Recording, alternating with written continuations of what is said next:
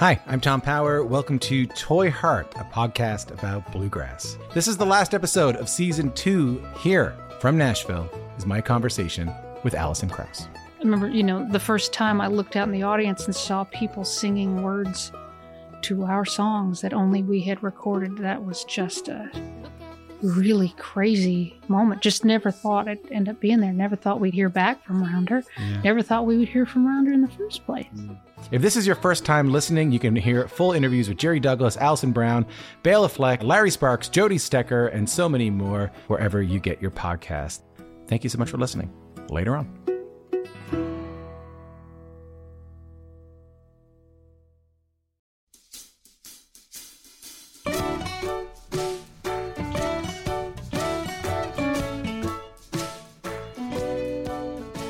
Hello, and welcome to Basic Folk, a podcast where we have honest conversations with folk musicians.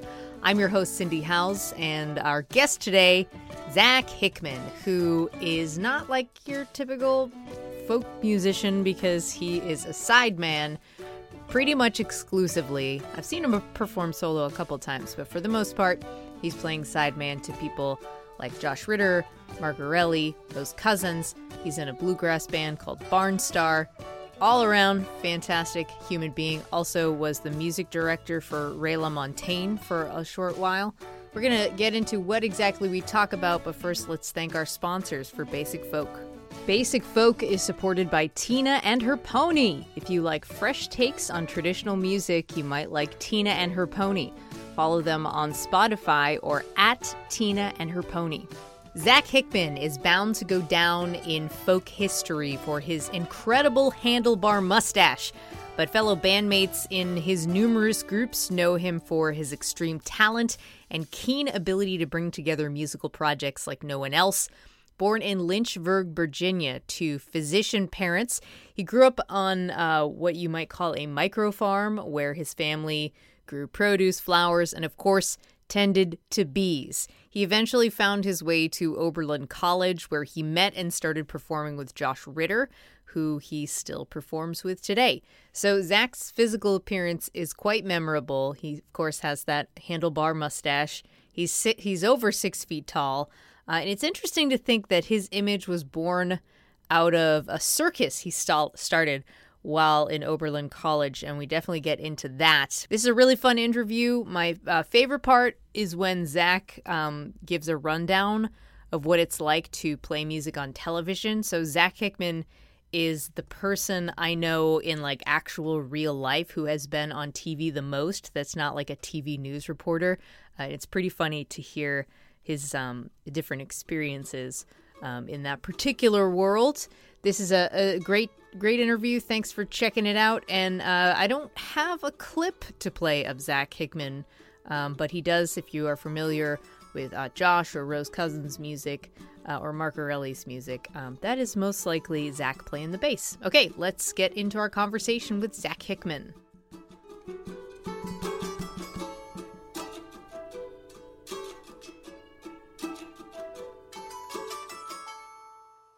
Zach Hickman, thanks for doing this. Thank you very much for having me.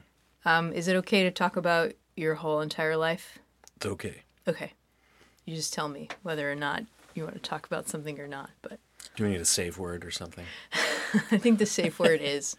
I don't want to talk about that. Got it. It's Got a it. safe phrase, Yeah. actually. Got it. So tell me what your childhood was like. You grew up in Lynchburg, Virginia. What was Yeah. your, your hometown like?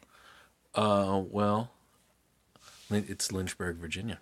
It um, it's a small, like South Central Virginia. That makes it sound like it's tough. Um, it's not. It's the foothills of the Appalachian Mountains.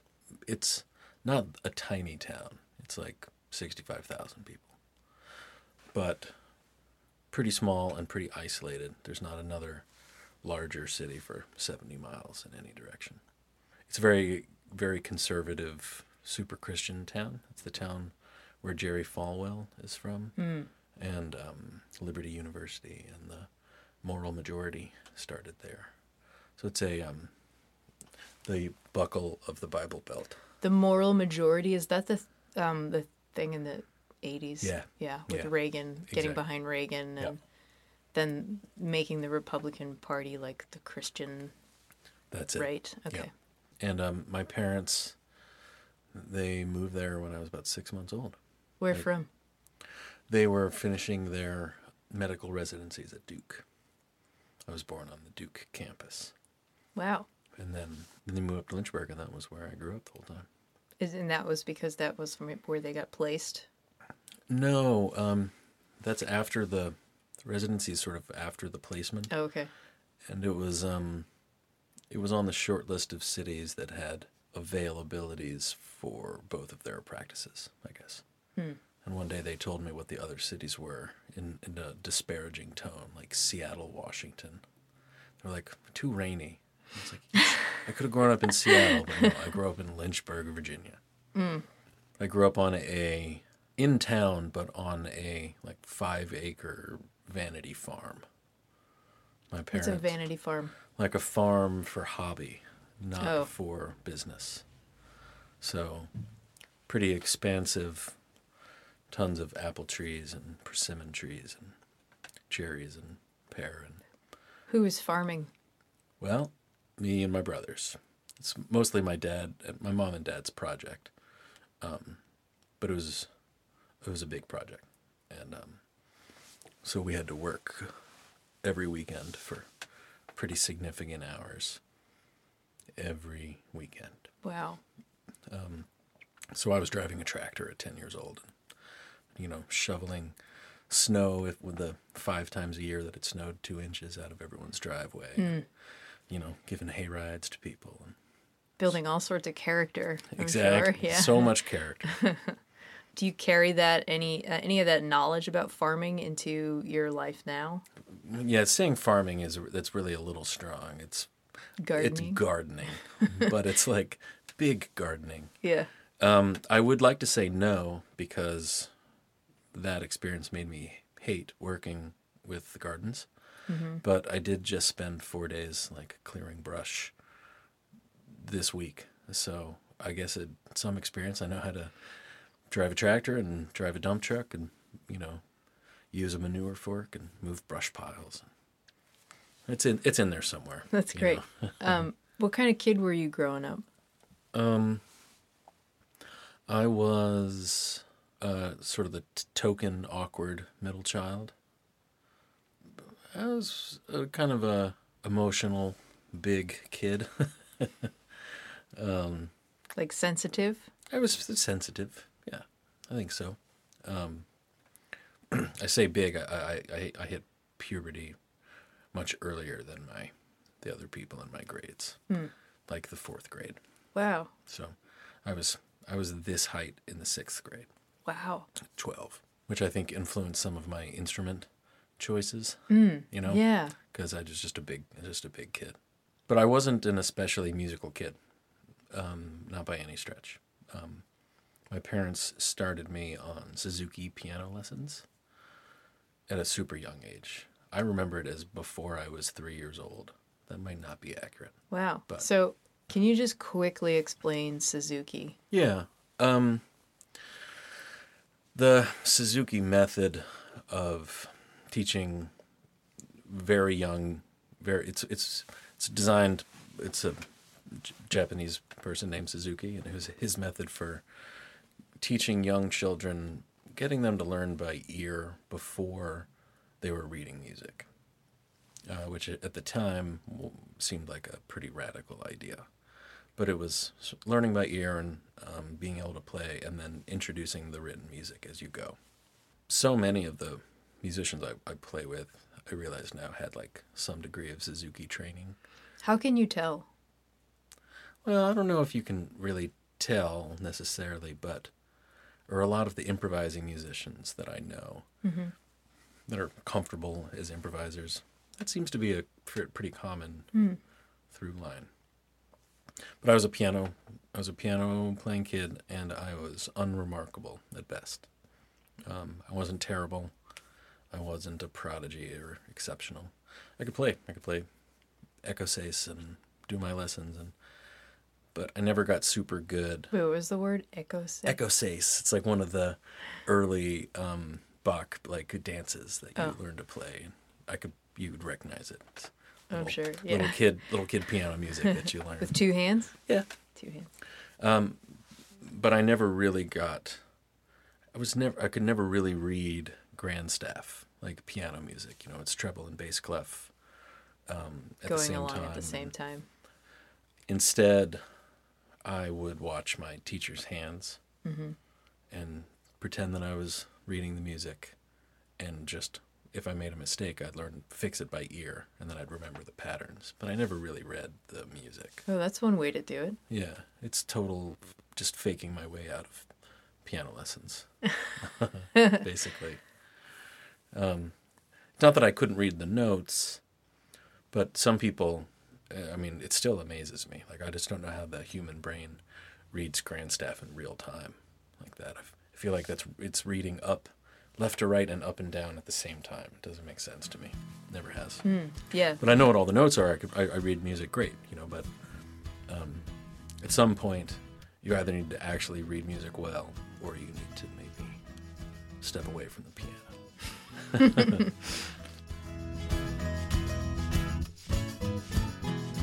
So, were you listening to any music when you were a kid? Um, no, I feel like it makes my story a little different than most of my friends. But um, we kept a tape recorder that we'd like put on and play Bach while we were going to sleep as kids. Uh, They piano lessons were for synapse development. That was a Like for brain? Yeah, it was a cognitive plan that Did it has work? well backfired terribly, didn't it? You know, um, it just wasn't a house. We didn't we didn't have a stereo.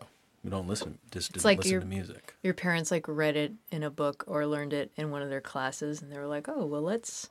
Yeah, like let's Did- try that. That's a good thing to do. How many siblings do you have? Uh, a brother on either side, older Did brother and they brother. also play piano? Uh, my older brother didn't. Frank, How'd he get didn't. out of that? I think they were figuring it out. Oh, you know. um, and then my little brother and I both did. It just wasn't a house people like where you put on records and Mm-hmm. dance around in the kitchen. my house either. Yeah, It's funny because my parents had a bunch of records and tapes. They would never put anything on. The only thing I remember is that Boney M Christmas album wow, uh, being played at Christmas. yeah, And then like Johnny Cash in the car, like his greatest hits or something. yeah. All I feel like all we listened to was Car Talk and Prairie Home Companion. Do your parents drives. listen to music now? Um, more than they did, certainly. Right. Yeah, mine don't really either. Mine listen to the music that I like. Yeah, They listen to me. my, my mom has a has a larger me collection than I do. Oh, that's yeah. for sure. Although I will say, because I know my mom is listening to this podcast, I will say that my dad uh, is a, a stellar accordion player, Right. and it is the dream to get you and him jamming one I, day. I feel like 2019 is, This the, is the year. year, It's yeah. the year it's going to happen. yeah, I'm back in Boston. Yep. It's all coming together. What about your? So your parents were not into music. They're physicians. They seem like very smart, straight-laced folk. Um, what were they like as parents?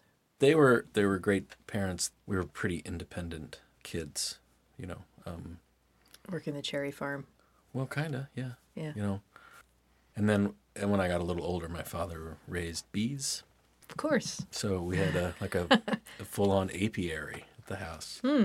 And um and that was really a pretty fun chapter. Um Where did this interest in kind of micro farming come from for your parents?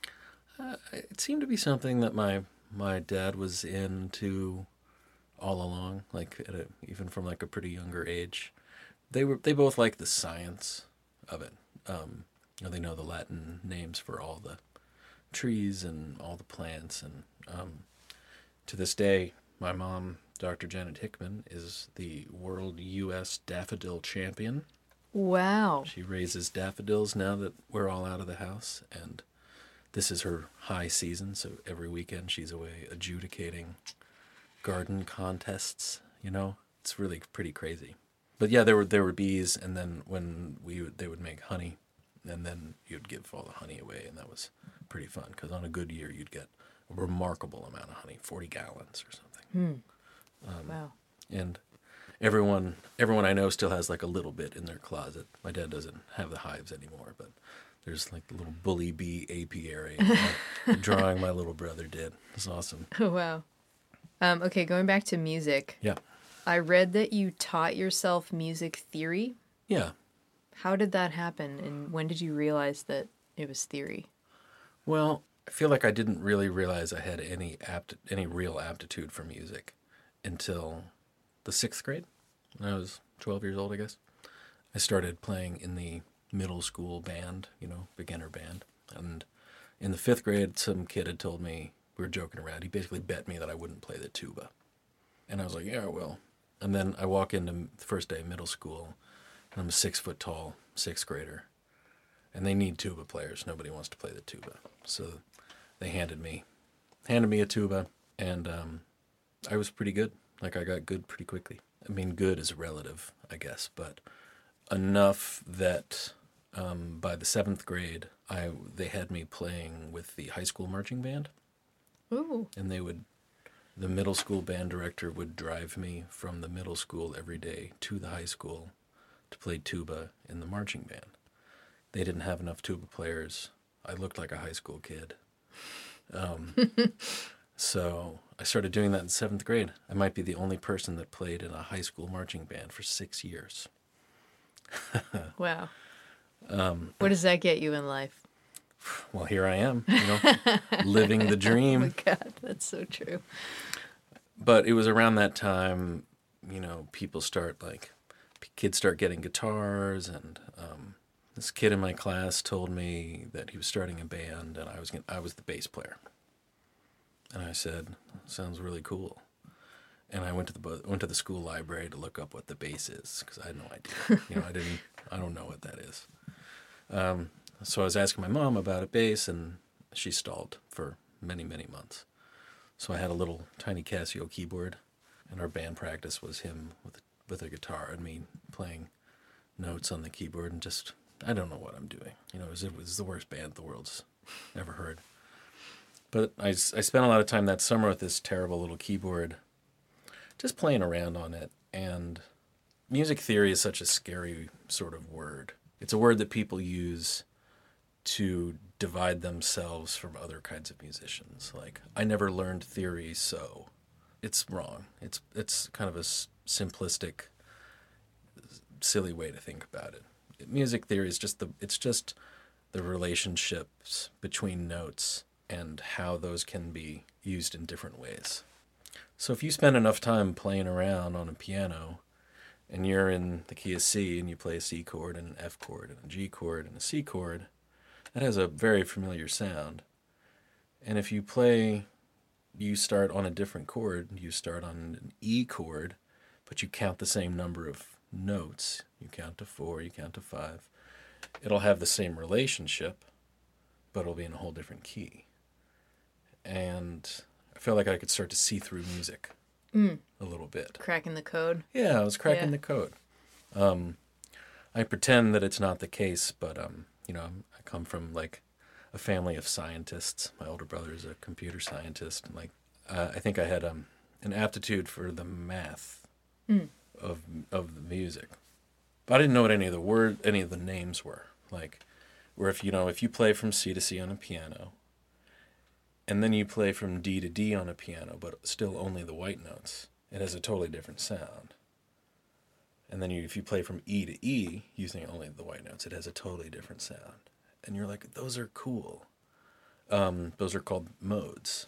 Those are like the scary modes that everyone is afraid of. You know, that's the Dorian mode and the Phrygian mode and the Lydian. And um, I was learning to hear those patterns in sound before I knew what the names of them were. And then did you learn about those eventually at Oberlin? Oh, I learned about them much earlier.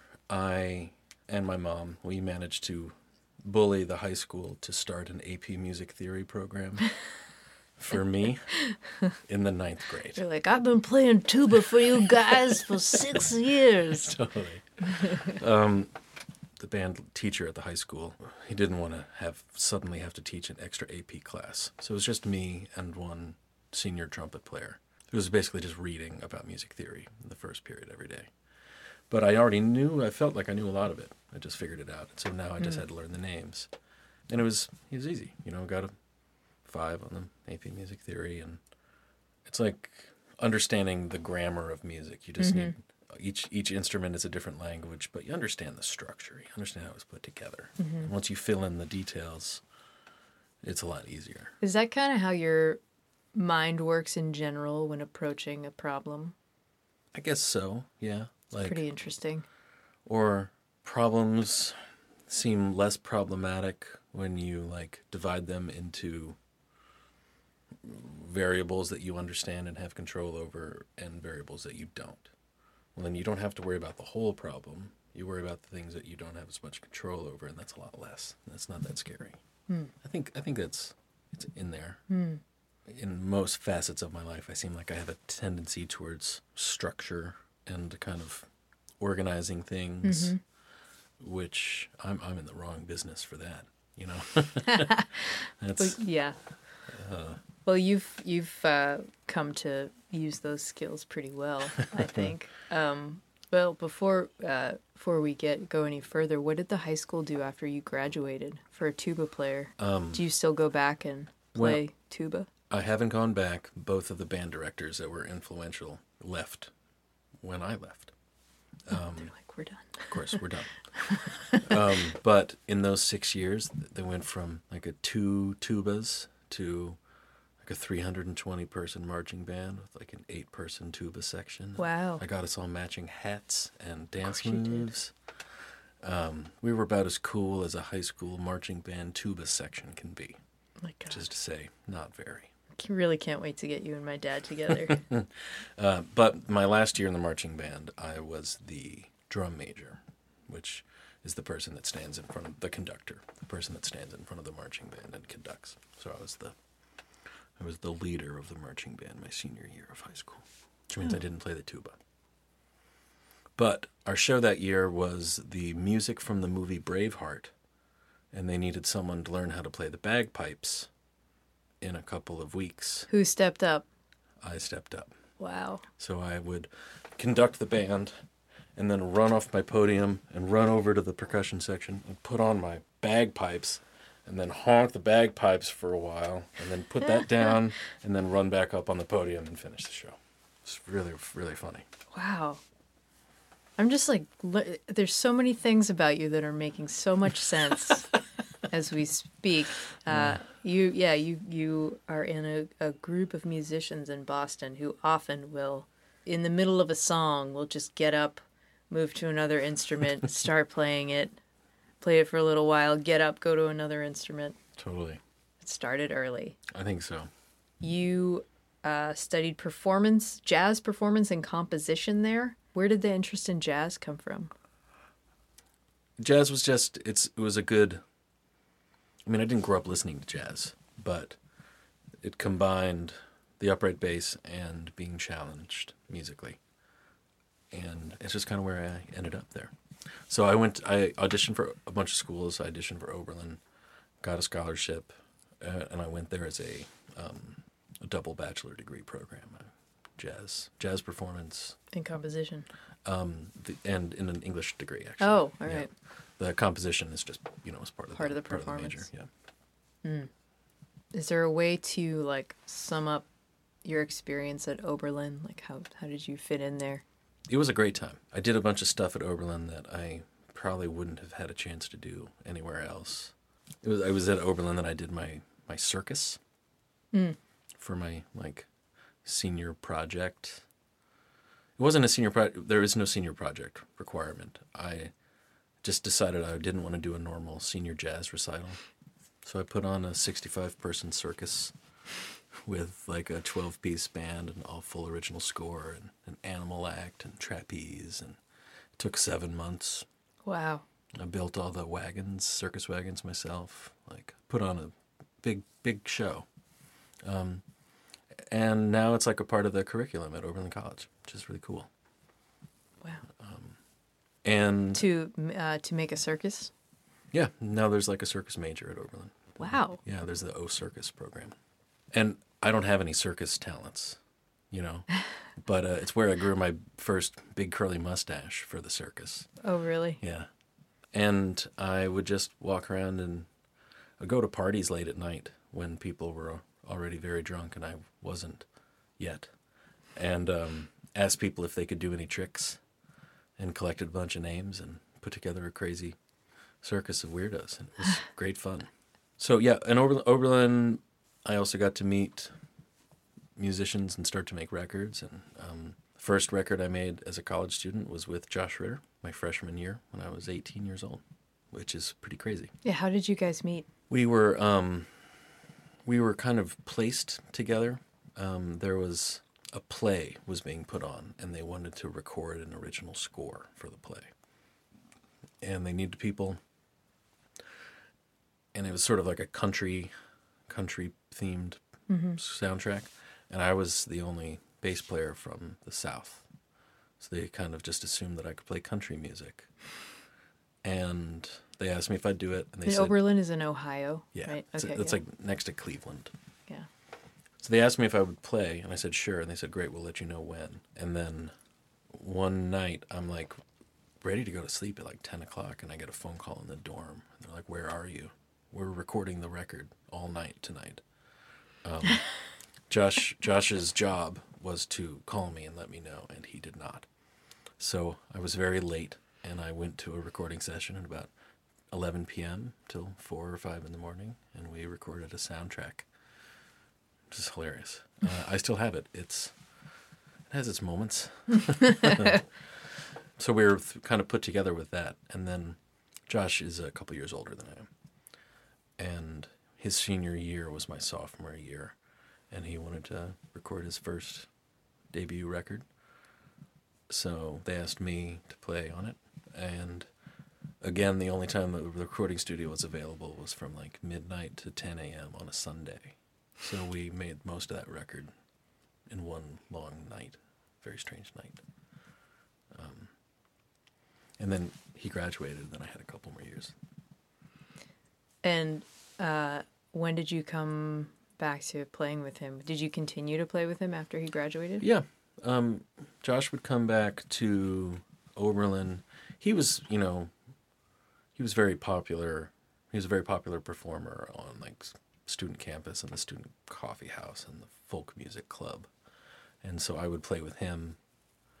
In those days, it was it was you know, it's, it was simpler times. You know, it was very cute.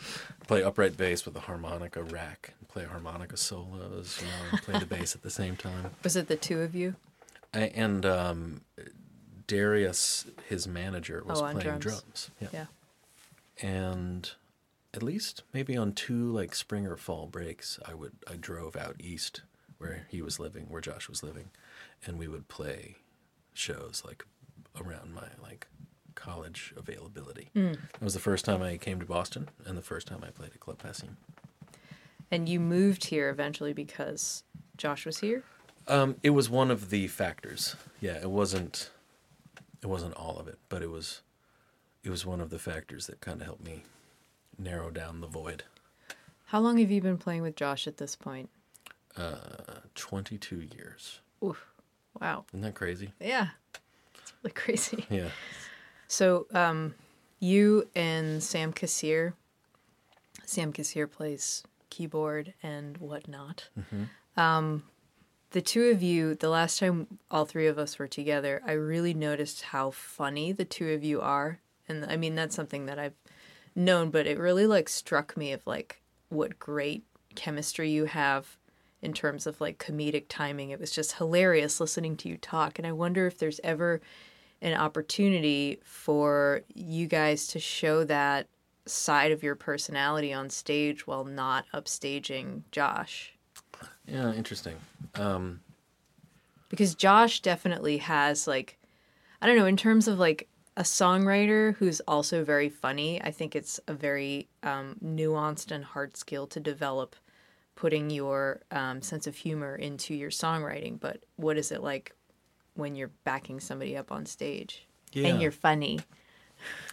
Um, it's a it's a great question. I do think Sam and I are uh, we have a good We have good chemistry. It's you know? amazing. and we've known each other almost as long as Josh and I. Like I got Sam into the Josh Ritter band when He was like the young man. he was the young man. He was still in college. You know, we he barely graduated college because we kept bringing him on the road. Um, um, so it's yeah, geez, that's 18 years. You know, it's been a long time. Um, but I think Sam and I both agree that it's Josh's show, right? Or it's the band leader's show. It's pr- very, very rare that I'm going to talk on the microphone during a Josh show, unless I am like asked a question on stage, which has happened, but pr- very rarely, you know.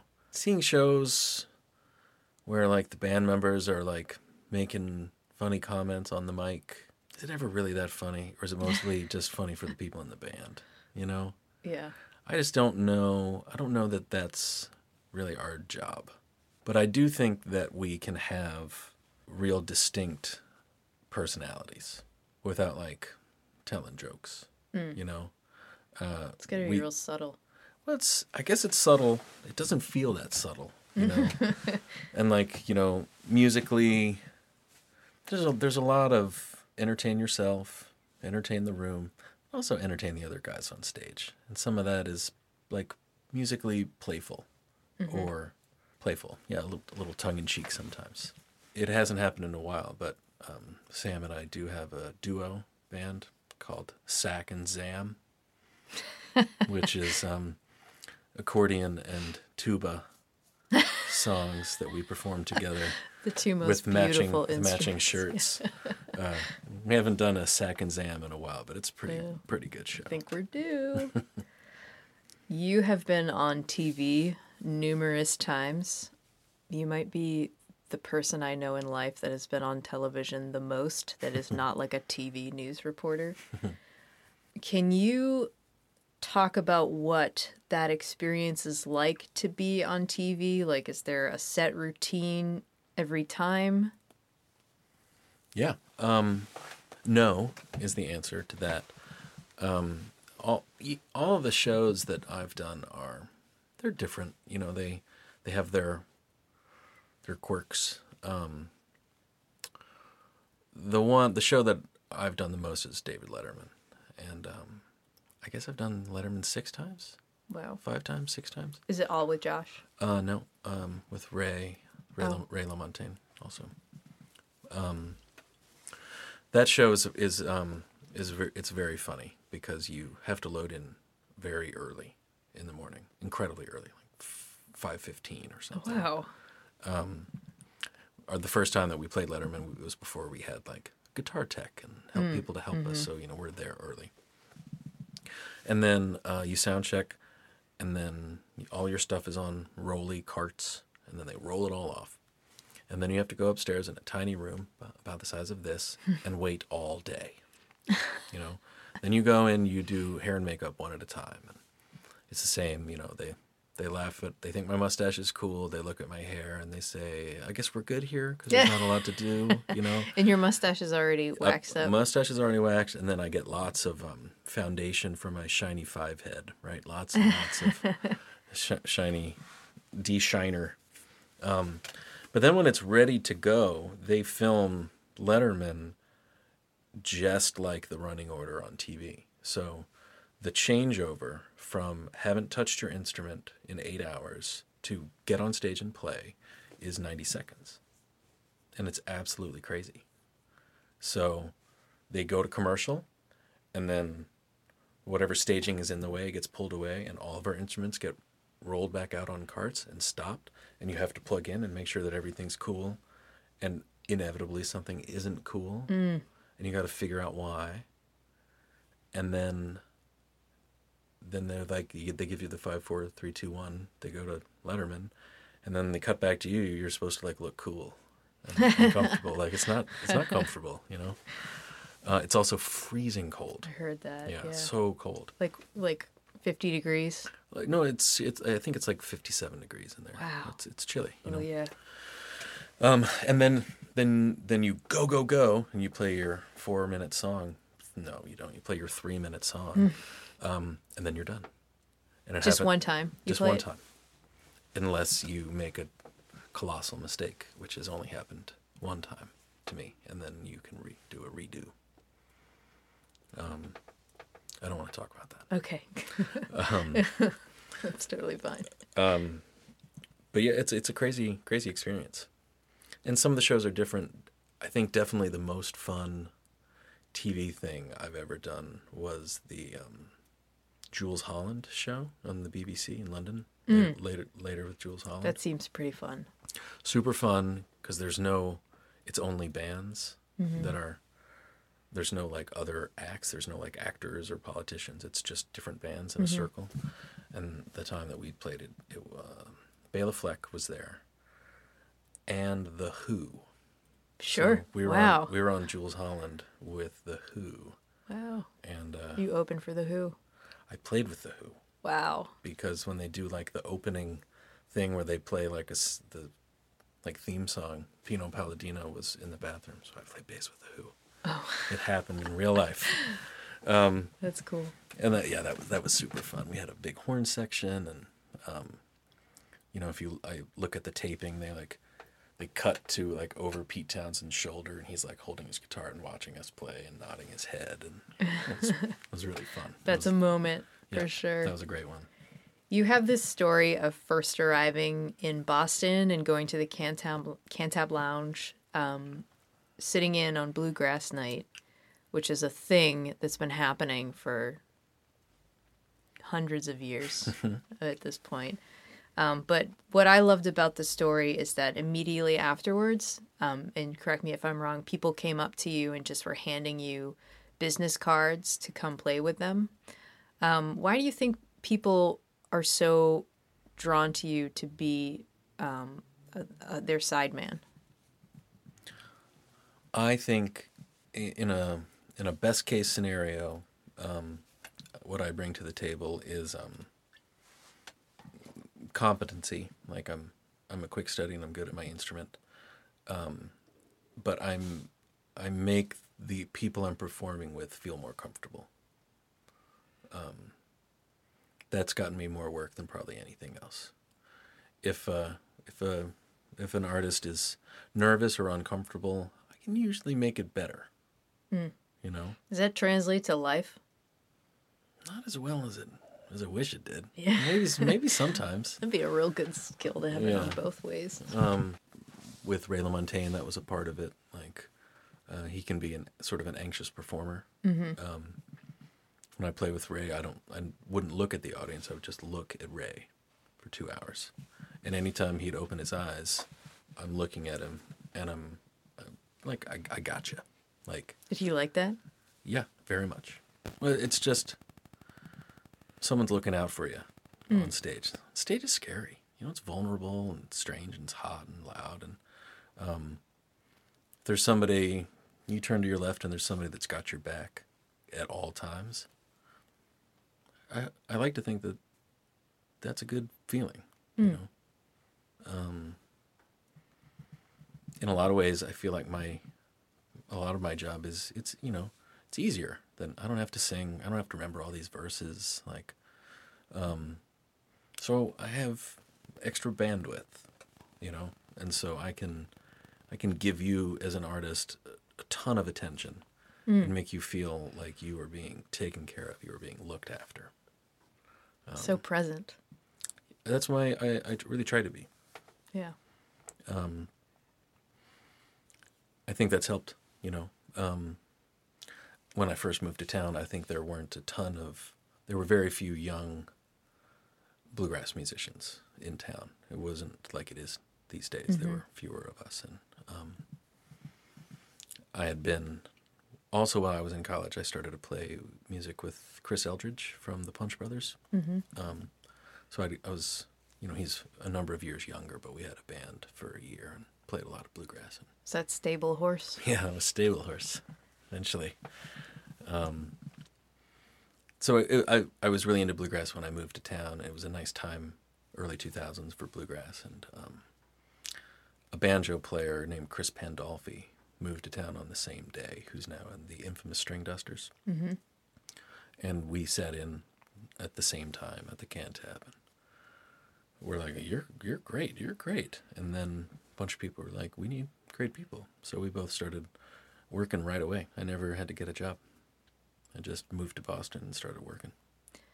That's awesome. So, would you say Stable Horse was a precursor to the infamous Stringdusters? Yeah, definitely. Um, Stable Horse was the first time I had uh, I had a vision for a band, and I was decided I was gonna at my own personal expense like make a band. So I knew Andy Hall on dobro, I knew Chris Pandolfi on banjo, and I knew Chris Eldridge on guitar. And none of those guys had met each other. So I've bought Chris Eldridge a ticket to fly from Cleveland, which when you're 22 years old is a, a real commitment. Mm-hmm. So Critter flew in on a Friday. We hung out at my house. We learned some songs. Saturday morning, we learned some songs. Saturday afternoon, we played the Plough and Stars. Sunday morning, we drove to Portsmouth, New Hampshire, and we made a record. And then we flew Critter home that night.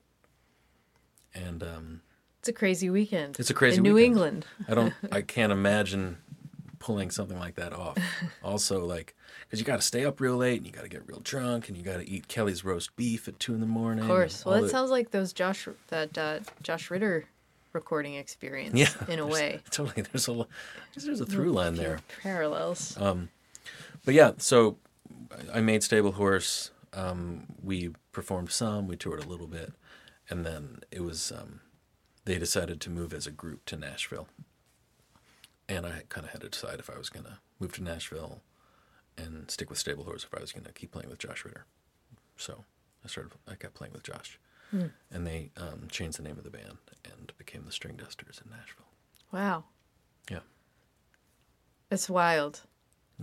It um it's one of my one of my one of my specialties is naming bands, starting bands, and then basically getting kicked out of my own band. I've got a few of those.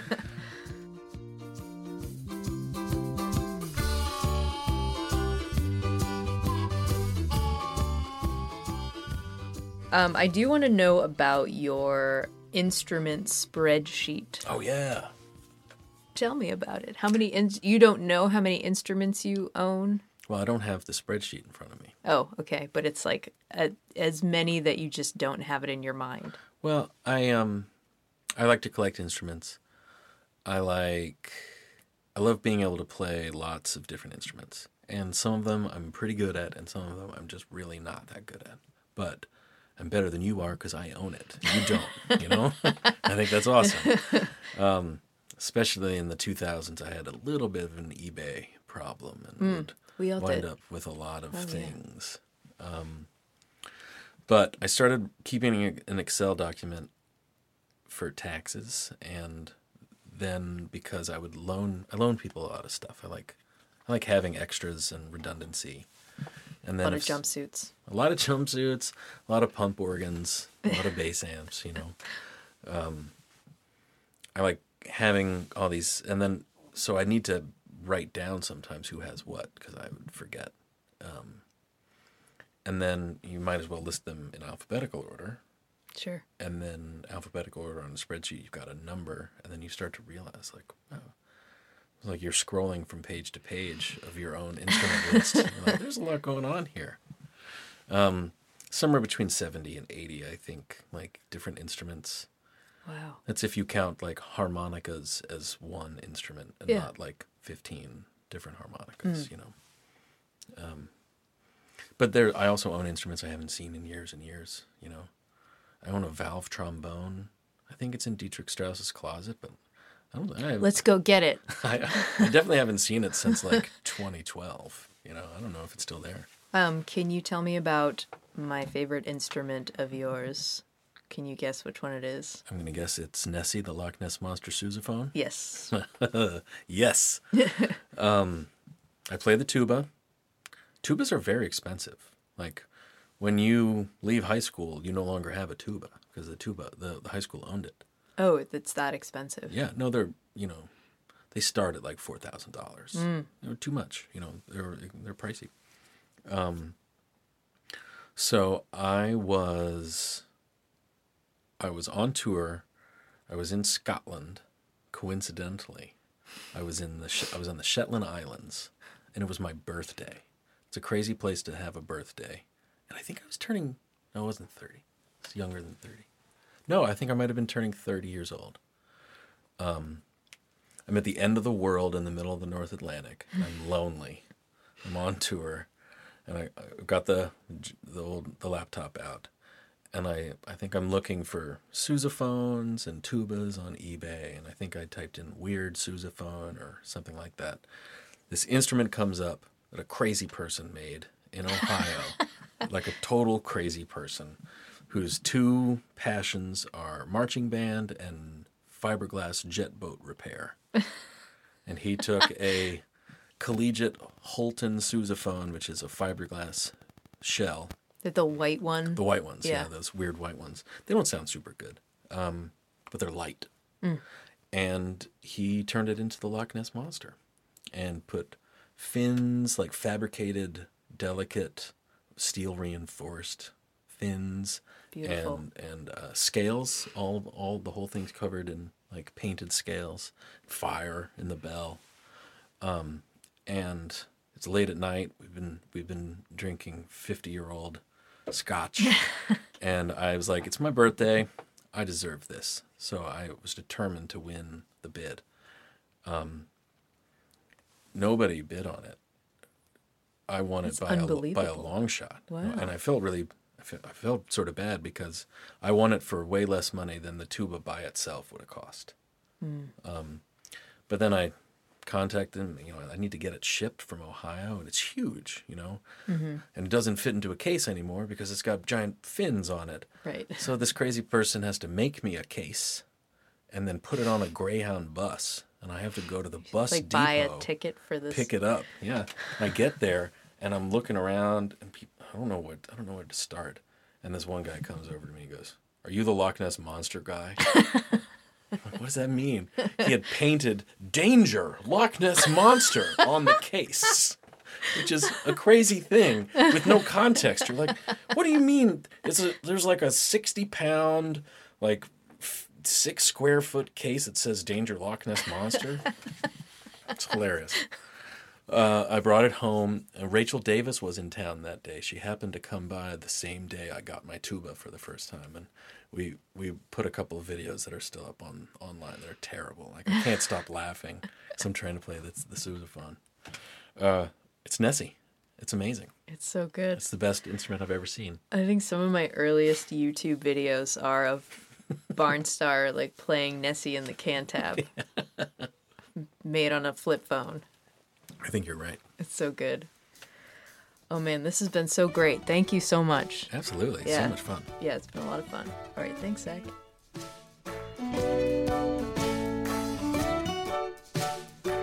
All right, uh, I forgot to do the lightning round with Zach, which is too bad because he would have been fantastic at it. So uh, let's just thank our sponsors for Basic Folk. Basic Folk is brought to you in part by Winterbirds. Their new album, Shaker Songs, takes 18th and 19th century sacred texts from American Shakers and puts it to all new progressive bluegrass compositions, exploring the poetry of this unique community. You can find Shaker Songs by Winterbirds on Bandcamp. And thanks to WIUP in Indiana, Pennsylvania, which airs Basic Folk 2 p.m. Eastern every Saturday. You can listen on 90.1 if you're in the Indiana, PA area, or at their website, wiupfm.org. Basic Folk is produced by Laura McCarthy. Lindsay Myers is our business manager. Alex Stanton of Townspeople does our music. I'm Cindy Howes, and you can find show notes at cindyhowes.net. That's also where you can sign up for my newsletter, which uh, I sometimes send out and let you know what's going on. There's also a Facebook group you can join, Basic Folk Basics. Uh, stop by, say hi, and hope everyone is just having a really wonderful day. Okay, thanks so much for listening. Bye.